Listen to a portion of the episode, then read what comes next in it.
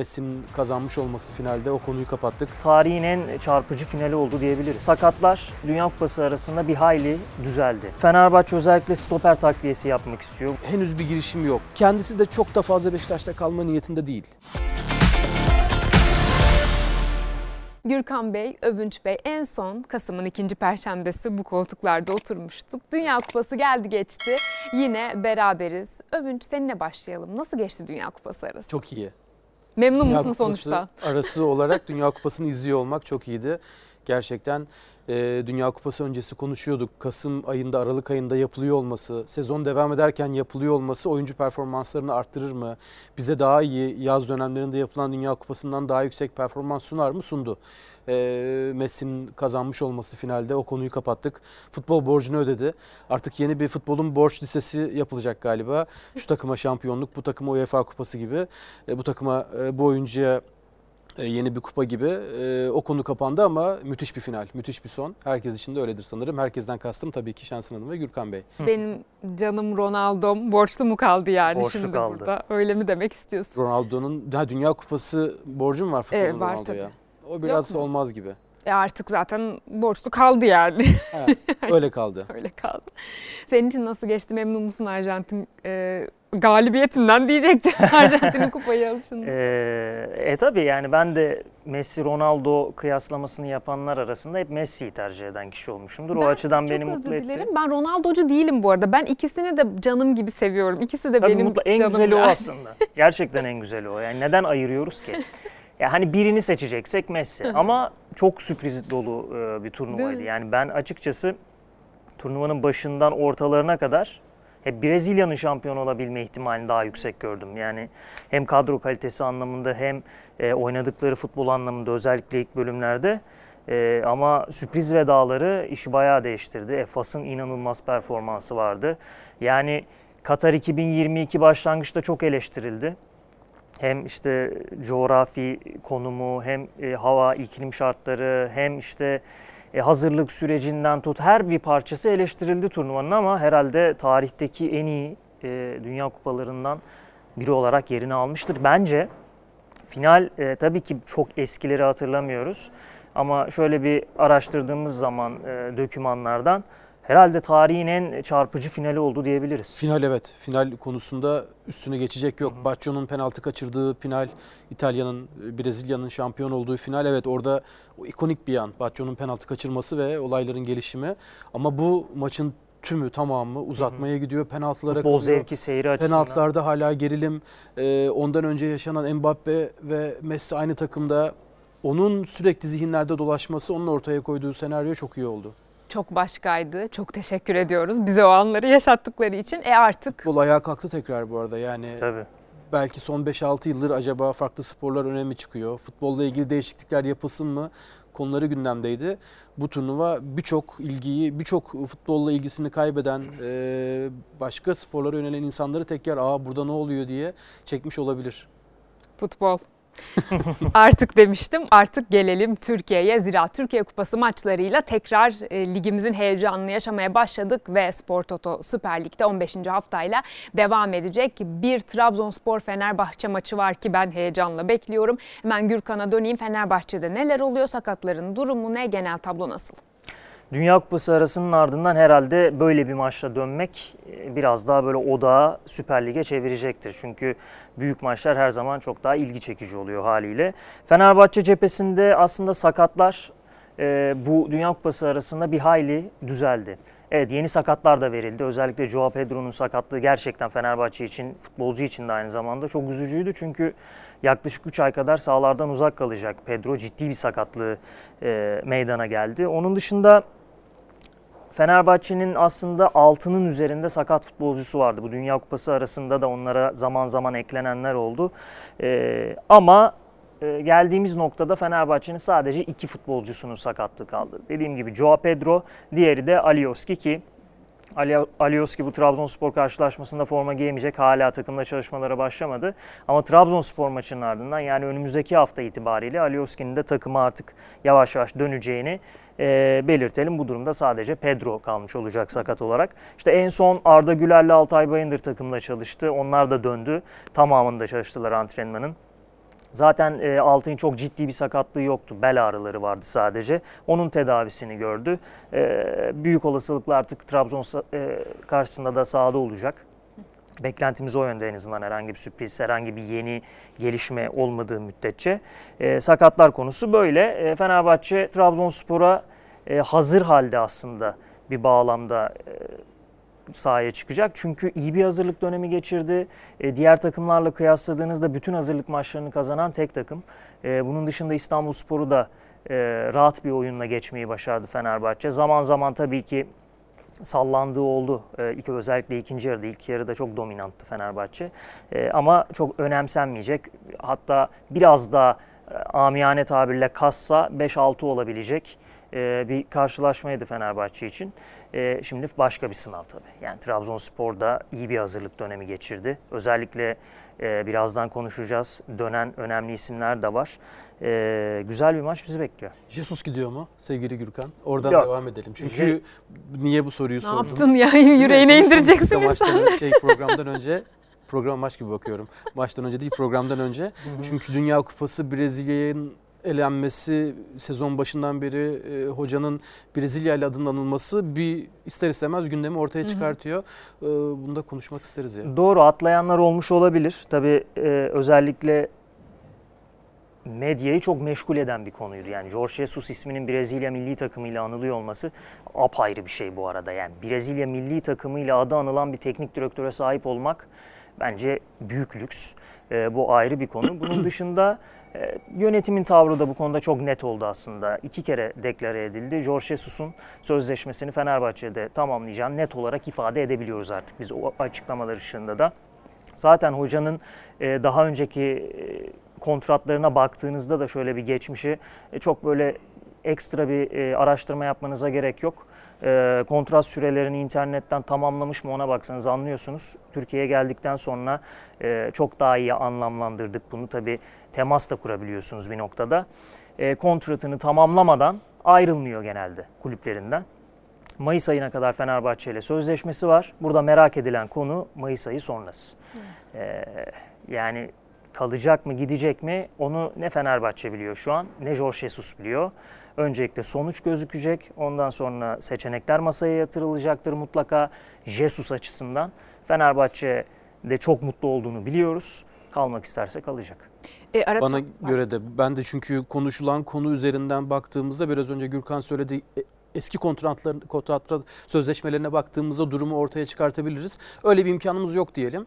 Ee, internette yazmıyor veya erişimimiz yok hocanın daha önceki kontratlarına ama sadece Temmuz ayından bugüne kadar Aralık ayına kadar Fenerbahçe'de Türkiye'de gözümüzün önündeki performansı e, yarı yolda bir işi bırakıp gidecek bir teknik direktör e, izlenimi vermiyor bana en azından. Bu arada seni destekleyecek bir şey unutmadan e, zaten kalacağının emarelerini hatta bunların hiç konuşulmadığının emarelerini teknik ekibini güçlendirerek gösterdi Jesus. Gandeo'yu getirdi. Bir bireysel performans antrenörü daha getirdi ki Al Hilal'de birlikte çalıştığı isimlerden biriydi. E, bu da güzel bir cevap oldu aslında o spekülatif Evet. haberlere. Aynen. Tabii ki şu anda acil bir durum olmaması durumunda Şubat, Mart ayına geliriz. Fenerbahçe'de işler değişir. E, Yönetimin bu konuyla ilgili tavrı değişir. Camianın tavrı değişir. İş başka yere gider. Sadece bugünkü durum ve akışla ilgili bahsediyorum. E, hoca kendinden istenmediği, talep edilmediği sürece sözleşmesinin sonuna kadar e, durumu götürecek gibi yeni sene içinde artık Fenerbahçe kulübü, Fenerbahçe başkanı, Fenerbahçe camiası konuya bakacak. Yüreklere su serptin tekrar. Öyle oldu? Teşekkür ediyoruz.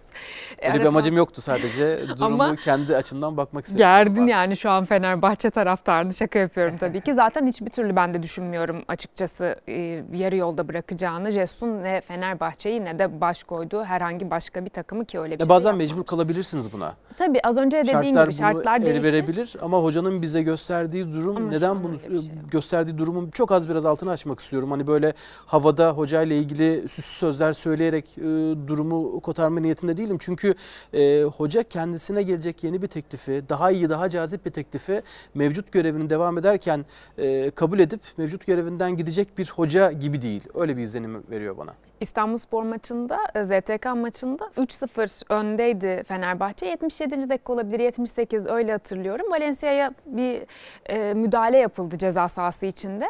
İşte penaltı beklentisi oldu. Aman Allah'ım nasıl hırslandı hoca. Ben de izlerken gülümsedim. Dedim ki zaten 3-0 öndesiniz ve çok rahat kazanıyorsunuz bu maçı. Hani kalmış maçın bitmesine 15 dakika ama hani onun gözlerindeki ve e, beden dilindeki o hırs gerçekten takımla olan bağlılığını ve ne kadar çok istediğini her galibiyeti bana gösterdi. O aklıma geldi yani siz konuşurken böyle daha yeni oldu birkaç gün evvel. Her golden sonra maç 0-0'mış gibi düşünüyor Jorge Jesus. Ben onu anlıyorum. Yani 3-0 oluyor mesela 0-0'a dönüyor. Bir gol kaçınca hala 0-0'mış gibi algılıyor. Ben öyle anlıyorum çünkü e, yani bunu artık ezberledi herkes. Muhteşem bir kimliği var. Özellikle sağ kenarında bu oyuncuyu da çok motive ediyor ortada zaten. E, ara transfer döneminde düşündüğü hamleler var mı? Var. Fenerbahçe özellikle stoper takviyesi yapmak istiyor. Bunun yerli olduğun, e, olacağını, e, bu yönde planlamaların olduğunu aslında geçtiğimiz ay içerisinde de konuşmuştuk. Yine hatırlatalım hafızaları tazelemek adına. E, Samet Akaydın Fenerbahçe'nin şu anda e, ilk iki oyuncusundan biri konumundaydı bir ay önce de. Diğeri Kaan Ayhan'dı. Yine listede olan bir isim. Sassuolo ile görüşmeler yapıldı ama Sassuolo önce sanki biraz uzlaşma sağlayacak gibi bir havadaydı. Sonrasında yine fiyatı 5,5 milyon euroya çekti. Hem Galatasaray hem Fenerbahçe masadan kalktı bunun üzerine. E, gözleri Fenerbahçe Samet'e çevirdi.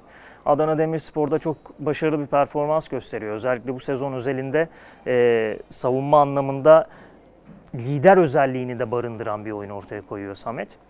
Evet belki kariyerine baktığınızda biraz geç keşfedilmiş bir oyuncu. 29 yaşında. E, Fenerbahçe görüşmelerini sürdürüyor. Hala işte birçok kez çıktı anlaşıldı, bitti transfer prensip anlaşması. Bendeki bilgi şu, hala %100 bitmiş bir şey yok. Sonuçta daha 12 Ocağı epey süre var. Evet, görüşme yapıldı. İki taraf, iki kulüp tarafından, yönetimler tarafından. Ee, belki bir sözlü mutabakata varılmış olabilir ama ortada böyle resmi bir anlaşma, prensip anlaşması gibi bir durum söz konusu değil. Ee, bendeki bilgi 3-4 milyon euro arasında bir bantta yani 4 milyon euroyu aşmayacak 4 milyon euroya da çok yaklaşmayacak bir şekilde yani bunu işte 3.2 3.5 gibi düşünebiliriz. Bir bonservis bedeli şu anda konuşuluyor. Aynı zamanda Samet Akaydin'e de e, teklif edilecek yıllık ücret önemli. Orada oyuncu tarafının talebi yaklaşık 20 milyon TL'ye yakın bir ücret. Bu da Fenerbahçe'nin Türk oyuncuları baz aldığınızda e, tavan ücreti aslında. Ee, orada bir e, görüşme devamı var ama Fenerbahçe Samet'i net olarak istiyor. Bunu söyleyebiliriz. Ee, bunun dışında Altay ve İsmail e, Yüksek'le ilgili sözleşme görüşmeleri iç transferde devam ediyor. Şöyle artık sözleşme görüşmeleri lafı düştü. Çünkü iki oyuncuya da resmi teklif yapıldı. Sözleşmeler önlerine konuldu. İki oyuncunun da cevabı bekleniyor. Hem Altay Bayındır'ın hem İsmail Yüksek'in e, herhalde önümüzdeki e, süreçte transfer dönemini e, bu işin içine katarsak o dönemde veya belki bir ay sonra daha zaman var çünkü sözleşmenin sona ermesine iki oyuncu kararını verecektir. Bir de Zayt konusu var. Hala muallakta o konu. Sözleşme Net uzatmadı değil. hala. Hala uzatmadı. Hala bir uzlaşıya varılmış değil. Gerçi Hala- taraftan hala devre arası da gelmedi. Evet daha gelmedi. Bu çok önemli bir detay aslında. Yani daha oldukça zaman var. Oyuncu mutlaka devre arasında kendine gelecek seçenekleri, teklifleri görmek isteyecektir. Çünkü hep söyledik. Serie A'dan 3-4 takım takip ediyor Miha Zayt'sı.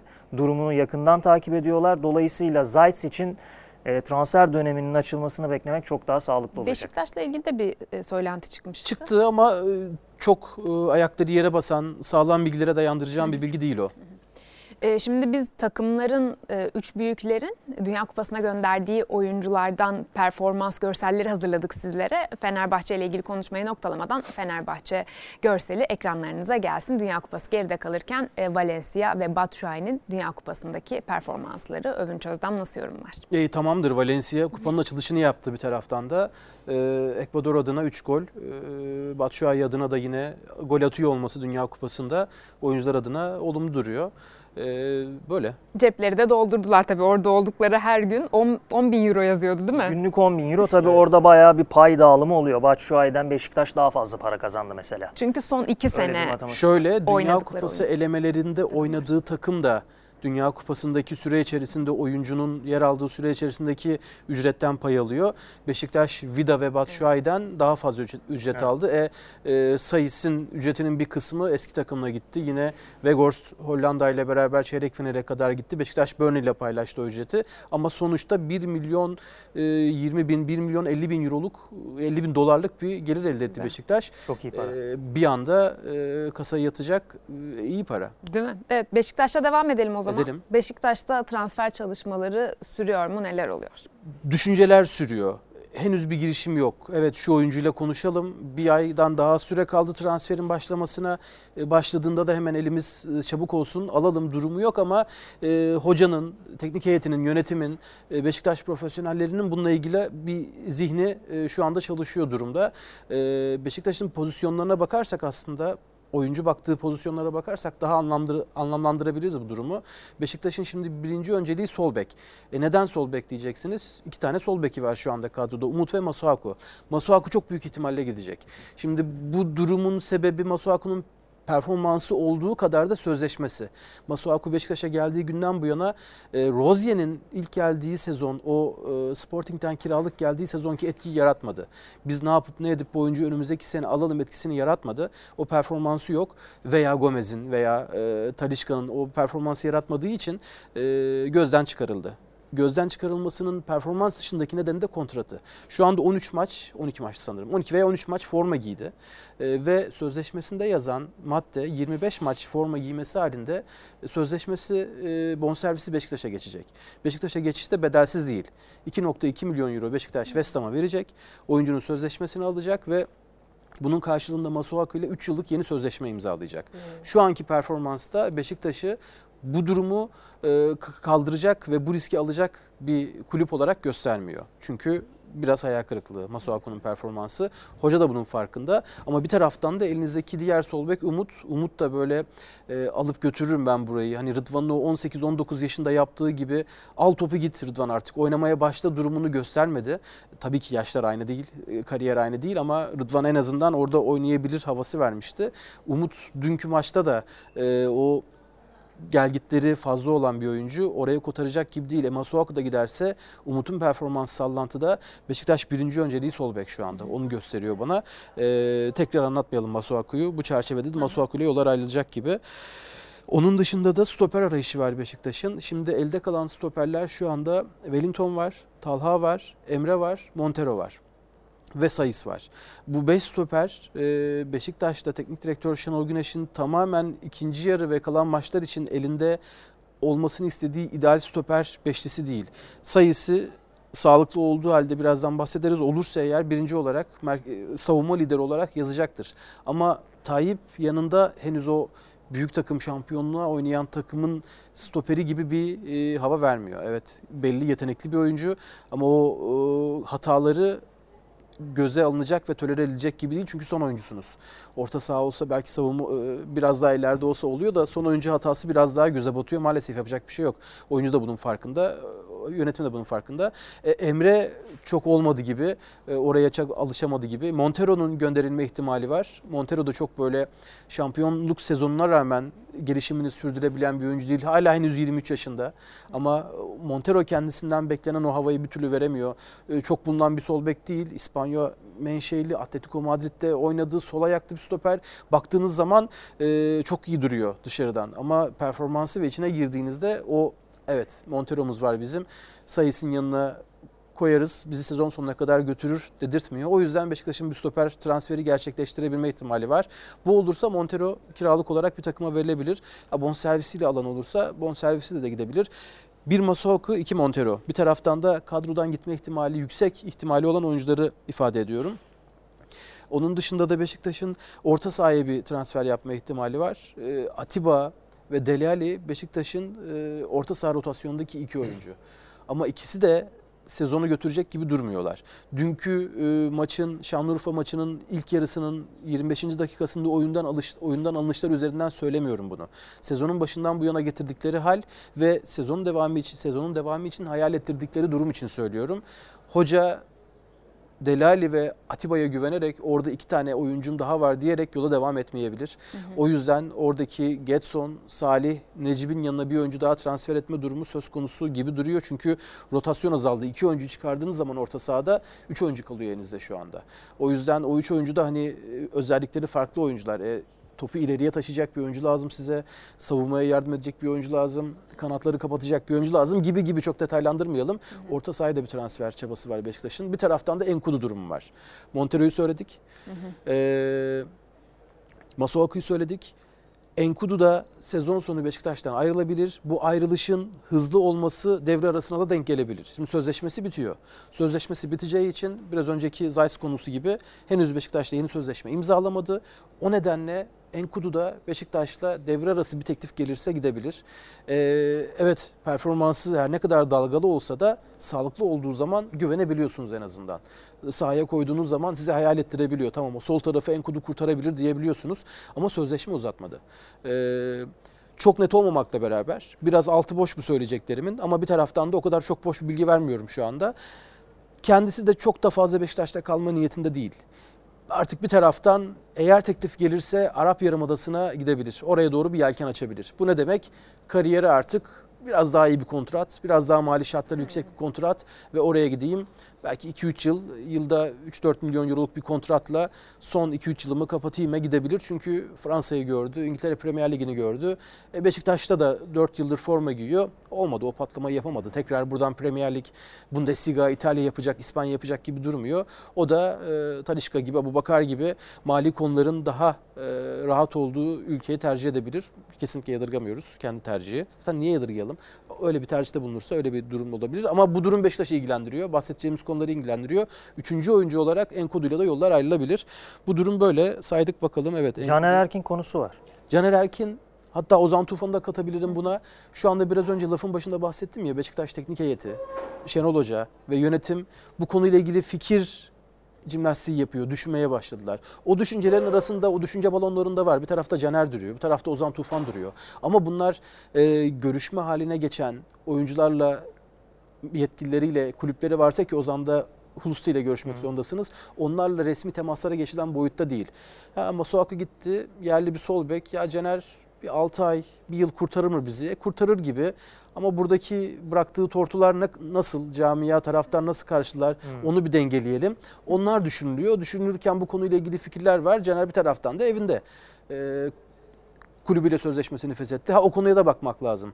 Henüz daha sezonun devre arası değil. Sezon devam ediyor. Caner niye feshetti? Karşılıklı kulübüyle sözleşmesini. Orada bir altında farklı sebep mi var? Teknik direktörüyle problem mi yaşadı? Takım içinde huzursuzluk mu çıkartıyor? Acaba artık e, Karagümrük e, yollarını ayırmak zorunda mı kaldı? O işlere de bakacak Beşiktaş. O olursa hoca Caner'i tanıyor. E Caner hocayı tanıyor. Bir şekilde o rotasyona dahil edilebilir kendi fikrimi sorarsanız bana göre tekrar Beşiktaş'ın Caner Erkin'in Beşiktaş'a dönme durumu e, çok iyi durmuyor. Yani ne kadar fayda alırsınız bilemiyorum ama şu anda buradan baktığımda çok fayda alınacağı da alınacağını da düşünmüyorum ben. Ama tabii bunu kendi çerçevemden bakıyorum ben. Hoca düşünecek bunu.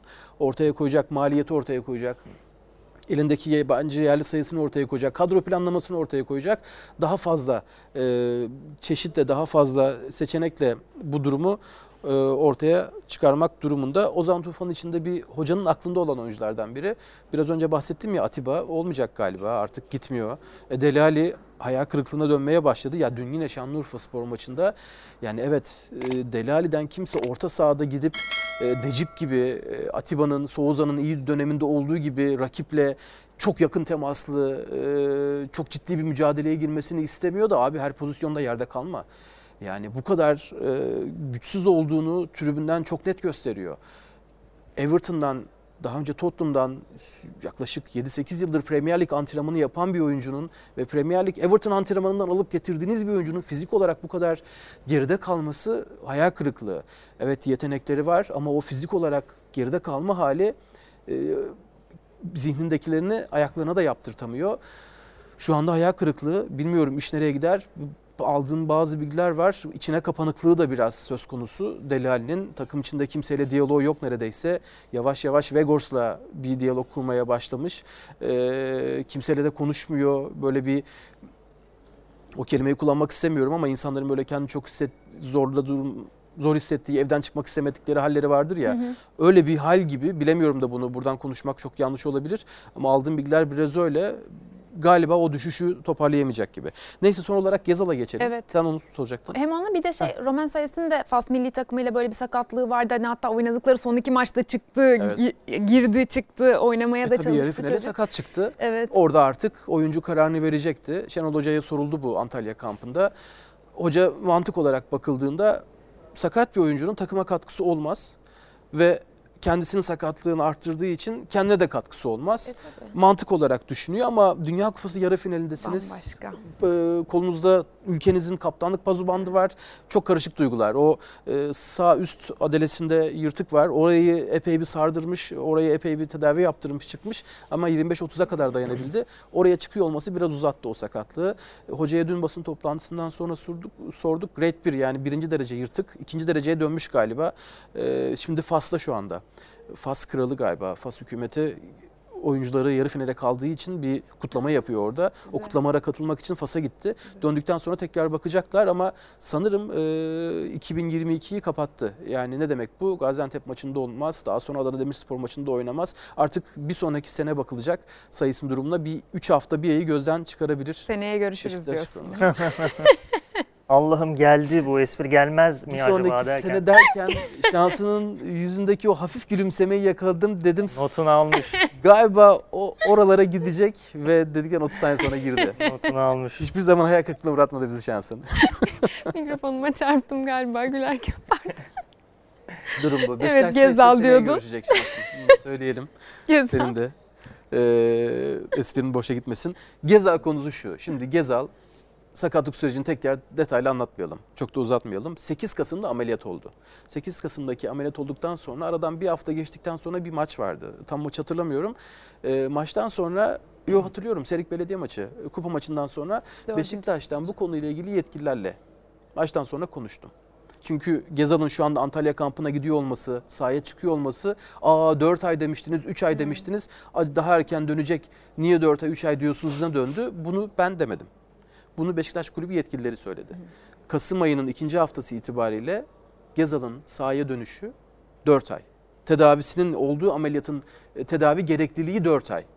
Aralık, Ocak, Şubat, Mart. 4 ay ne yapıyor? Mart yapıyor. Biz de Mart'ta dönecek diye bu konuyu konuşmuştuk da e, Dünya Kupası arası öncesi son yayınımızda.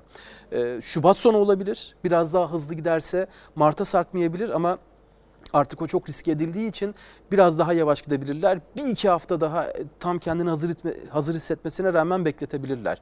Bu durumun ortaya çıkması say, e, Gezal'ın yaşadığı ameliyatla ilgili. O nedenle şu anda Beşiktaş e, en iyi şartlarda Şubat sonunu bekliyor. Şubat'ın son haftasını bekliyor. Ha sezonu kapatabilir. Bunu da konuşmuştuk ama şöyle bir durum var. Sezonu kapattı demedik ki biz Gezal'a. Sezonu kapatabilir. Niye? Çünkü Mart'ta geri dönecek bir oyuncu. Sezon devam ederken 4 ay takımından uzak kalan bir oyuncu tekrar sahaya döndüğünde yaşadığı sakatlık dışındaki bazı bölgelerinde de problem yaşayabiliyor. Doğal olarak antrenmanları sağlıklı ve düzenli yapamadığı için. Bu durumda oyuncunun tedavi süresinin bitmesine rağmen farklı sakatlıklar yaşayabileceğini öngörümüz üzerinden konuşmuştuk. E tabii ki bu tamamen öngörü. Olmayabilir. Tamamen vücudu çok hazır gelir. Mart'ta bir oynamaya başlar. Mart, Nisan, Mayıs 3 ay daha oynar. Ama ihtimal vardı. O ihtimali kapatabilir. Kapattı dememiştik sezonu. Kapatabilir demiştik. Bu da altını çizilsin. Çizdim. O zaman Beşiktaş'ın kasasını dolduran oyuncularına bakalım. Yani Tamam. aslında eski oyuncuları da mesela Vida'dan bahsetmişti e, Övünç. Ondan da e, maddi gelir sağladı Larin hatta. Beşiktaş. Larin'den de aldı. Larin'den aynı şekilde. Ama şimdi biz oynayan oyuncularına bakalım. Beşiktaş e, hangi oyuncuları göndermişti ve onlardan nasıl katkılar aldı kendi takımları. E, Atiba 36 yıl sonra Dünya Kupası'na katılan Kanada'yla sahadaydı. E tabii katılması için de birebir mücadele etti. O Evet. elemelerde hep oynadı. Ve Gorst gerçekten kendini parçaladı çocuk yani ne diyeyim helal olsun takımı için Evet. Hollanda için. Joker gibiydi Vegors aslında Vallahi Hollanda'da. öyle. Yani daha çok hamle oyuncusu olarak kullanıldı ama e, iki gol. Önemli performans. Çok da kritik gollerdi. E, Çeyrek final Arjantin maçı. Aynen öyle çok kritik gollerdi ama bir yere Maç kadar sonu oldu. Messi ile yaşadığı diyalog. Gördünüz mü onu? Hı hı. Görmez evet, miyiz? Messi'den Azar'ı işitti. Ama orada artık herkesin e, psikolojisi bitmiş durumda. Evet, evet. Orada Kun Agüero var, e, diğer oyuncular var. E, Maçın kazanılması o hal. Messi'yi ilk defa mesela o halde gördük. Ben çok şaşırdım Ki ya nasıl Dün de söyledi, öyle? maçtan sonra da Vegors söyledi. Ben Messi'yi e, saygı duyduğum için, ona tebrik etmek için yanına gitmeye çalıştım ama iş tamamen film koptu. Hollanda, e, Arjantin bir sonraki maçta neler olacak görelim.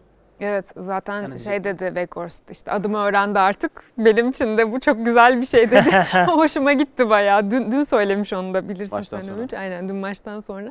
Artık Messi benim adımı biliyor demiş. Ee, bir, bir daha alabilir miyiz ya oyuncuları? Ha Sayıs ve Enkudu'nun da e, şey e, istatistikleri ekranlarınıza gelsin. Gürkan bir şey ekleyecek misin? Sayısla ilgili çok şey söylenebilir tabii ama çok da uzatmaya gerek yok. Yani Fas'ın performansını konuştuk zaten. Sayıs başrol oyuncularından biriydi Tabii. o performansın.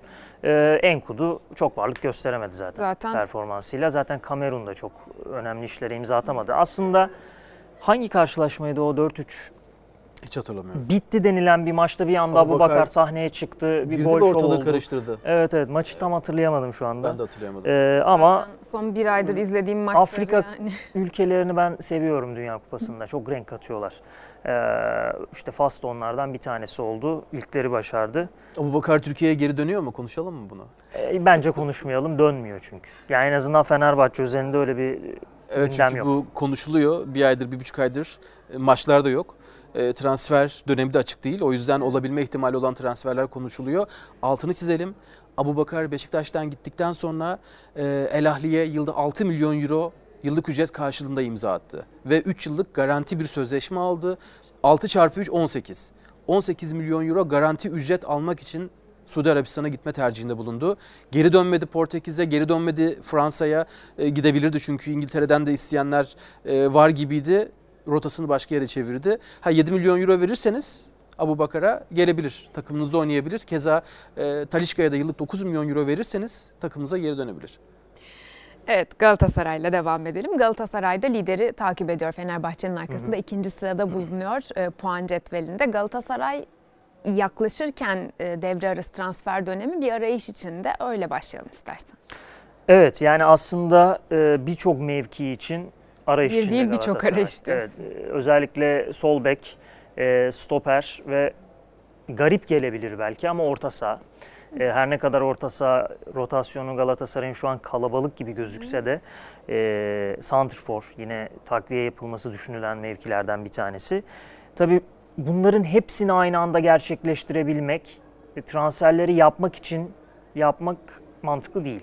Galatasaray'da bunun bilincinde olduğu için doğru e, olduğunu düşündüğü hamleleri yapmak için çaba harcayacak. E, ilk e, öncelik sol bek. Çünkü Van Aanholt'un performansından memnun değil teknik heyet. Gidici mi? Van Aanholt'la yollar e, çok çok yüksek bir ihtimalle ayrılacak. Hatta devre arasında da gerçekleşebilir bu. Normal şartlarda 2024'e kadar sözleşmesi var An- Van Aanholt'un ama performansından memnun değil. E, yabancı oyuncu statüsünde dolayısıyla e, performans alamadığı bir oyuncudan e, o e, kotayı doldurmasından çok memnun olmuyor teknik heyet haliyle. E, eğer sözleşme fesih yolunda anlaşma sağlanabilirse Van Aanholt'un kulüp bulamadığı bir senaryodan bahsediyorum. Yollar devre arasında da dediğim gibi ayrılabilir. E, onun yerine bir sol bek arayışı var Galatasaray'ın. Bunun dışında bir stoper arayışı var. Kaan Ayhan için az önce de söyledim Galatasaray'ın ta- e, Ayhan çok mi? uzun süredir görüşme halinde olduğu bir oyuncuydu ama şu anda rafa kalkmış durumda. Çünkü Sassuolo bir türlü ikna edilemediği için Fenerbahçe'de olan şey Galatasaray için de geçerli. 34. kez kuruyorsun. Aynen öyle. Ben de 24 kez falan Ee, kurdum. Ve Kaan Ayhan işi şu an için kapandı. Ee, başka alternatifler arıyor. Ne olabilir? Türk mü yapmalıyız? Ee, yabancı bir stoper mi almalıyız? Çünkü Nelson'un artık sezon sonunda Galatasaray'dan ayrılma ihtimali var. Ee, başkan çok net ifade etti. Biz devre arasında majör oyuncularımızı hatta hiçbir oyuncumuzu dedi e, göndermeyi düşünmüyoruz. Çünkü iyi bir kadro kurduk. Bu kadroyu bozarsak başımıza iş açarız dedi. Sayın Özbek. Dolayısıyla e, Nelson'un da yine devre arasında gitme ihtimalinin şu an için olmadığını, ha, gelir biri 21 milyon euro koyar masaya ayrı mesele. O zaman farklı şeyler konuşuruz. Ama böyle 15-16'lar zaten reddedilmiş teklifler Fener, e, Galatasaray için. Dolayısıyla e, stopere de yine hem yabancı hem Türk olabilecek potansiyelde e, oyuncular bakılıyor Galatasaray için. Van den Boomen ismi ortaya e, çıktı. Toulouse'da forma giyen bir isim. Toulouse'un kaptanlığını yapan bir isim. Sezon sonunda sözleşmesi sona erecek. E, 27 yaşında bir oyuncu e, ve hem 6 hem 8 hem 10 numarada performans gösterebilen ama aslında bir merkez orta saha oyuncusu. İki yönlü orta sahayı e, daha çok benimseyen bir oyun kimliğine sahip. Van Boomen Galatasaray e, scout ekibi, teknik heyeti oyuncuyla ilgili araştırmalar yapıyor. Sözleşmesi sezon sonunda bittiği için bu oyuncuyu eğer kulübü ikna edebilirse devre arasında şartlar uygun olması halinde transfer etme ihtimali de var. Sezon sonunda alınma ihtimali de var. Çünkü beğenilen bir isim özellikle teknik heyet tarafından. E, bu oyuncuyla ilgili özellikle transfer dönemi başladıktan sonra bir girişim görebiliriz. E, bir de Santrfor içinde hani Türk rotasyonunu genişletme e, zorunluluğundan bahsettik ya Galatasaray'ın hep geçmiş programlarda da. Oraya bir isim çıktı. Deniz Undav. E, geçtiğimiz yıl Belçika Ligi'nde Saint Gillois takımıyla gol krallığı olmuştu. Yanlış hatırlamıyorsam e, 20'yi aşkın golle, 26 gol olması lazım. Yanlış hatırlıyor olabilirim ama 20'yi aşkın gol olduğunu hatırlıyorum. Bu performansı onu Premier Lig'e attı. E, Brighton 7 milyon euro ödeyip aldı Deniz'i. Türk statüsünde bir oyuncu. E, dolayısıyla Galatasaray bu oyuncuyu Brighton'daki performansı çok süre bulamadığı için kiralık olarak kadroya katma planları yapıyor. Hatta belki bir satın alma opsiyonu da koydurulabilir. Ama henüz resmi bir adımın atılmadığını belirteyim. Transfer dönemi başladıktan sonra bunlarla ilgili resmi girişimler yapılacak. Sadece nabız yoklamaları var Galatasaray'da da tıpkı Fenerbahçe'de olduğu gibi. Ama Galatasaray'ın Fenerbahçe'ye oranla daha kalabalık bir e, transfer listesi olduğunu mevki anlamında söylemek mümkün. Ayrılıklar da görebiliriz. Dediğim gibi bunlardan başı çeken isim Van Aanholt. Ya Galatasaray gündemiyle ilgili konuşurken daha doğrusu konuşmaya şöyle bir virgül koyup Fatih Terim'le alakalı çok gurur verici evet. bir haberi sizlerle paylaşmak istiyoruz. Golden Foot ödülüne layık görüldü Fatih Terim. Hatta bir video paylaşalım sizinle. Kendisi e, kendi Instagram hesabından paylaştı bu videoyu. Onunla başlayalım.